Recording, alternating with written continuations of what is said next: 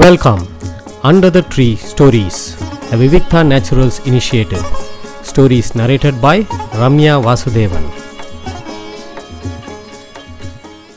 நம்ம கிருஷ்ணலீலைகளில் போன தடவை பார்த்தது வந்து கிருஷ்ணர் வந்து குவலையா பீடத்தை வந்து வதம் பண்ணிட்டு வரார். அந்த டிகானையும் சானூரனையும் எதிர்கொள்றதுக்காக அந்த விளையாட்டு மைதானத்துக்கு வரார். அங்கே கிருஷ்ணர் அந்த அரங்கத்துக்குள்ளே பிரவேசிக்கிறச்சியே ஒவ்வொருத்தருக்கும் ஒவ்வொரு விதமான உணர்வுகள் ஏற்பட்டதாம். பகவானை பார்க்கறச்ச அரங்கத்தில் இருக்கக்கூடிய பெரிய மல்யுத்த வீரர்களுக்கெல்லாம் இது யாரா இவன் சின்ன பொடி பசங்க இவங்க ஒரே நிமிஷத்தில் இவங்கள இது பண்ணிடலாம் ஜெயிச்சுடலாம் அப்படின்னு நினைக்கிறா? அதே சாதாரண மனுஷாலாம் வந்து இது புருஷோத்தமன் மாதிரி இருக்கானே இவ்வளோ அழகாக இருக்கானே அப்படின்னு தோன்றது. பெண்களுக்கு இவன் மன்மதனாக தெரியறான் கோபர்களுக்கு உறவினனாக தெரியறான். அசுரர்களுக்கு என் நம்மளையெல்லாம் தண்டிக்க போகிறான் இவன் தான் நமக்கு யமனா வரப்போகிறான் அப்படின்னு பார்த்துட்டுருக்கா பெரிய குழந்த பிறந்தவா எல்லாருக்குமே கிருஷ்ணரை பார்த்தா தன்னோட குழந்தையாகவே தோன்றுதான். அந்த மாதிரி ஒரு உணர்வு ஒவ்வொருத்தருக்கும் ஒவ்வொரு விதமான உணர்வு வருது கிருஷ்ணரை பார்க்குறச்ச. அவர் வந்து அவரோட பிரவேசத்தால் அங்கே இருக்கக்கூடிய எல்லாரையுமே வசியப்படுத்துகிறார் கிருஷ்ணர். அப்படியே எல்லாரையும் உத்து பார்க்குறார் சுற்றி பார்க்குறார் அங்கே வந்து சானூரன் ரொம்ப உரத்த குரலில் பேசுகிறான் அவன் வந்து அப்படியே ஆஜானுபாவம் பெருசாக இருக்கான்.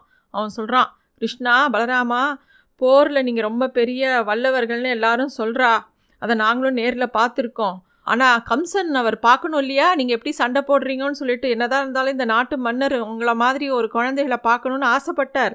அதுக்காக தான் உங்களுக்கு கூட்டின்னு வந்தோம் அப்படின்னு சொல்கிறார் ஆனால் இவன் இப்படிலாம் பேசினாலும் கம்சன் எதுக்கு கூட்டான்? எதுக்கு கிருஷ்ணர் இங்கே வந்தார்? அப்படிங்கிறது கிருஷ்ணருக்கு தெரியாதா என்ன? கிருஷ்ணருக்கு கண்டிப்பாக தெரியும். கிருஷ்ணர் குழந்தையாக இருக்கிறச்சியே பூதனை வந்து ஒரு அரக்கின்னு அவருக்கு தெரியாமையாக இருந்தது. அவருக்கு யார் யார் என்னன்னு தெரியாதா என்ன? ஆனால் இவன் ஏதோ சானூரன் வந்து அவரை ஏமாத்தலான்னு நினச்சி நினச்சிட்டு பேசுகிறான் உடனே கிருஷ்ணரும் சரி இவன் போடுற நாடகத்தை நம்மளும் போடுவோம் அப்படின்னு சொல்லிட்டு நாங்கள் ரொம்ப சின்ன பசங்க. உங்களுக்கு சமபலம் எனக்கு எங்களுக்கு கிடையாது.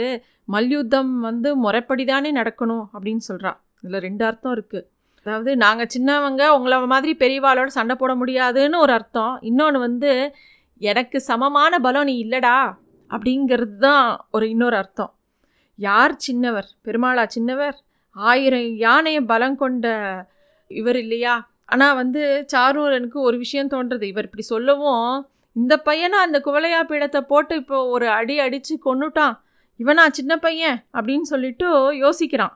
அப்புறம் சொல்கிறான் வா நீ என்னோட சண்டை போடுவோம். வீரத்தை காட்டு. பலராமன் முஷ்டிகனோட சண்டை போடட்டும். வா அப்படின்னு சாணூரன் கூப்பிட்றான். அவன் கூப்பிட்றது வந்து ஏதோ மரணத்தை வா வான்னு கூப்பிட்ற மாதிரியே இருக்குது கிருஷ்ணரும் பலராமனும் அந்த நிமிஷம் கூட யோசித்து பார்த்துருக்கலாம். கிருஷ்ணர் யோசிக்கிறார் இவன் எதுவும் எய்தின அம்பு தான் கம்சன் தான் மூல காரணம் அவனை தான் உண்டு இல்லைன்னு பண்ணணும். ஆனால் அது தெரியாமல் இவா ரெண்டு பேரும் வா வான்னு கூப்பிடுறாளே இவாளோட கர்மா நம்மளை கூப்பிட வைக்கிறதுன்னு சொல்லிட்டு கிருஷ்ணரும் சண்டை போட போகிறார் கிருஷ்ணரும் பலராமனும் சண்டை போடுறா. அவள் ரெண்டு பேரும் வந்து ரொம்ப இத்தினுண்டாக இருக்கா. அவள் அந்த முஷ்டிகனும் சானூரனும் அவளை பிடிக்கிறதுக்காக அவள் கையை போட்டு அமுக்குறான்.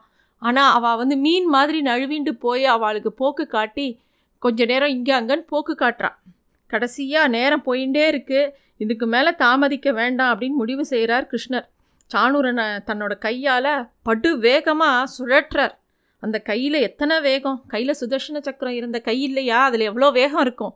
போட்டு ஒரு சுற்று சுற்றி அவனை கீழே போட்டு அடிக்கிறார். அவனோட உயிர் அந்த சுற்றும் போதே போயிடுத்து. அதை பார்த்த உடனே முஷ்டிகனையும் தன்னோட கரத்தால் ஓங்கி அரையிறார் பலராமன். அவனும் ரத்தம் கக்கி இறந்து விழறான். கண்ணு முன்னாடி நடந்த இந்த விஷயத்தை பார்த்துட்டே இருக்கான். கம்சன் அவனுக்கு ரத்தம் கொதிக்கிறது. மித்த மல்லர்கள்லாம் இந்த சானூரனும் முஷ்டிகனும் இறந்து போனதை பார்த்தவொடனே பயந்து போய் அந்த இடத்த விட்டு ஓடுறான். உடனே கம்சன் எது கத்துறான். யாரெங்கே இங்கே? வாங்கோ. இந்த ரெண்டு பேரையும் அடித்து விரட்டுங்கோ. யாதவர்களோட சொத்து எல்லாத்தையும் பறிமுதல் செய்யுங்கோ. நந்தகோபனை சிறைப்படுத்துங்கோ. அப்படின்னு சொல்கிறான் அது மட்டும் இல்லை வா எல்லாருக்கும் துணை போன என் தந்தை உக்ரசேனரையும் கொல்லட்டும் அப்படிங்கிறான். ஏன்னா கம்சனுக்கு மரண பயம் வந்துடுத்து. அவனால் சரியாக முடிவு எடுக்க முடியல.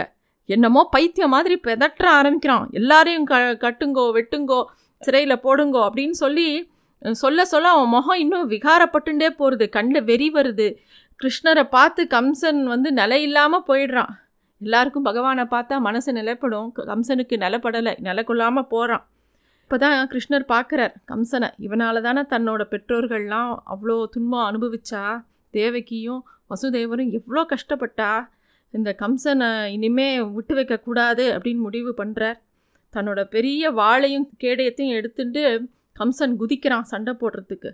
அவன் கூட பயங்கரமாக சண்டை போட்டு கம்சனை அப்படியே தூக்கி அந்த மைதானத்தில் தலை கீழே குப்புறடிக்க தள்ளி விடுறார் அவன் அப்படியே தலைகீழே விழுந்தானான் அவன் தலையில் தரையை நோக்கியவாறு விழுந்துதான். ஏன்னா அவன்கிட்ட எப்பயுமே அநீதி அவன்கிட்ட தர்மம் இருந்தால் தானே அவன் ஒழுங்காக நேராக விழுந்திருப்பான். தர்மம் இல்லாததுனால தலை கீழே விழுந்தானான் அப்படியே அவன் கீழே தள்ளி அவன் மேலே குதிக்கிறார். குதிக்கும்போது கிருஷ்ணர் சாதாரண வெளிப்பார்வைக்கு தான் சிறுவனாக இருந்தாரே தவிர அவரோட விஸ்வ பாரம் அவர் உடம்புல இருக்கக்கூடிய எல்லா பாரத்தையும் சேர்த்து சூக்ஷ்ம வலிமையோடு அவன் மேலே குதிச்சாராம்.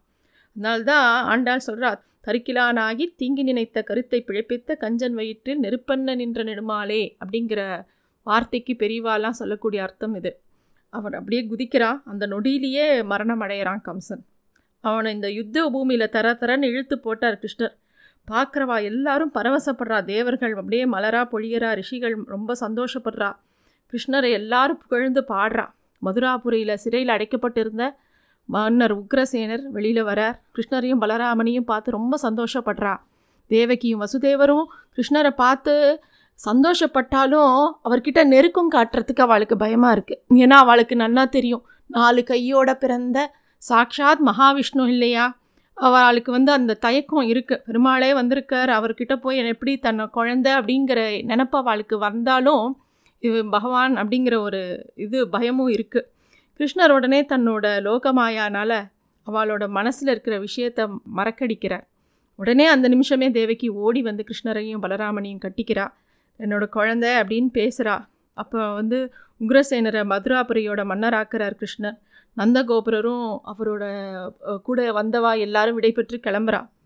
எவ்வளோ வசதிகள் எல்லாம் இருந்தால் கூட குழந்தைகளை படிக்க வைக்கணும். காலத்துக்கு கரெக்டாக படிக்க வைக்கணுங்கிறது அந் அந்தந்த அப்பா அம்மாவுக்கு முதல்ல அதுதான் தோணும். அதே தான் தோணித்து தேவகிக்கும் வசுதேவருக்கும். பலராமா கிருஷ்ணா உங்களுக்கு இந்த வயசில் கற்றுக்க வேண்டிய கல்விங்கிறது ஒரு விஷயம் இருக்குது அப்படின்னு சொல்லி நீங்கள் குருகுலம் போகணும் அப்படிங்கிறத அவள் ரெண்டு பேரும் வலியுறுத்துகிறா பிள்ளைகளுக்கு என்ன முக்கியம் என்ன தேவைங்கிறது அப்பா அம்மாவுக்கு தெரியும். என்னதான் ஆசையில் பாசத்தில் எல்லாம் பண்ணினா கூட அந்த கண்டிப்பு அப்பா அம்மாவுக்கு தானாக வரும். அதே மாதிரி அவளுக்கும் வந்தது. உடனே பெருமாளுக்கு இவ்வளோ பெரிய பகவத்கீதையை சொன்ன பெருமாளுக்கு எல்லாம் தெரிஞ்ச பெருமாளுக்கு பாடம் நடத்தக்கூடிய குரு யார்? அப்படின்னு யோசிக்கிறா. சாந்திபினி மகரிஷி தான் சரியானவர் அப்படின்னு முடிவுக்கு வரா. இதுதான் இந்த இதில் நடக்கிறது. அடுத்தது அவர் எப்படி குருகுலத்துக்கு போனார் அவங்க எப்படி கத்துண்டார் அப்படிங்கிறதெல்லாம் அடுத்த இதில் பார்க்கலாம். Thanks for listening to stories under the tree a Vivikta naturals initiative